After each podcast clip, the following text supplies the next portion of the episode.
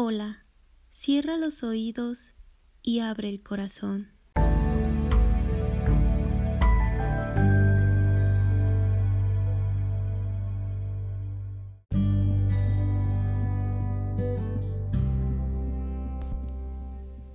Bienvenidos a este primer capítulo, titulado Resucitó.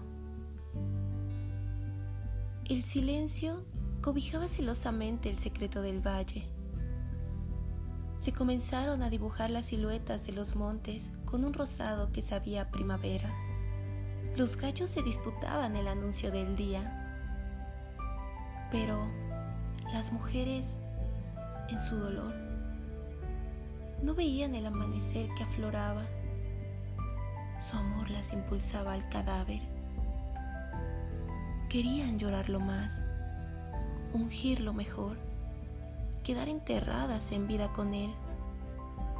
Aferradas al pasado, permanecían en la noche. ¿Quién podría mover la piedra de la muerte? se preguntaban. Porque esa piedra era más grande, más pesada e impenetrable de lo que ellas mismas se imaginaban. Era la muerte que el hombre llevaba en su cadáver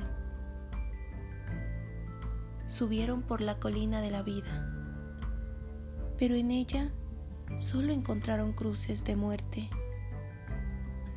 Entonces, un relámpago de luz hirió sus ojos. La piedra estaba retirada.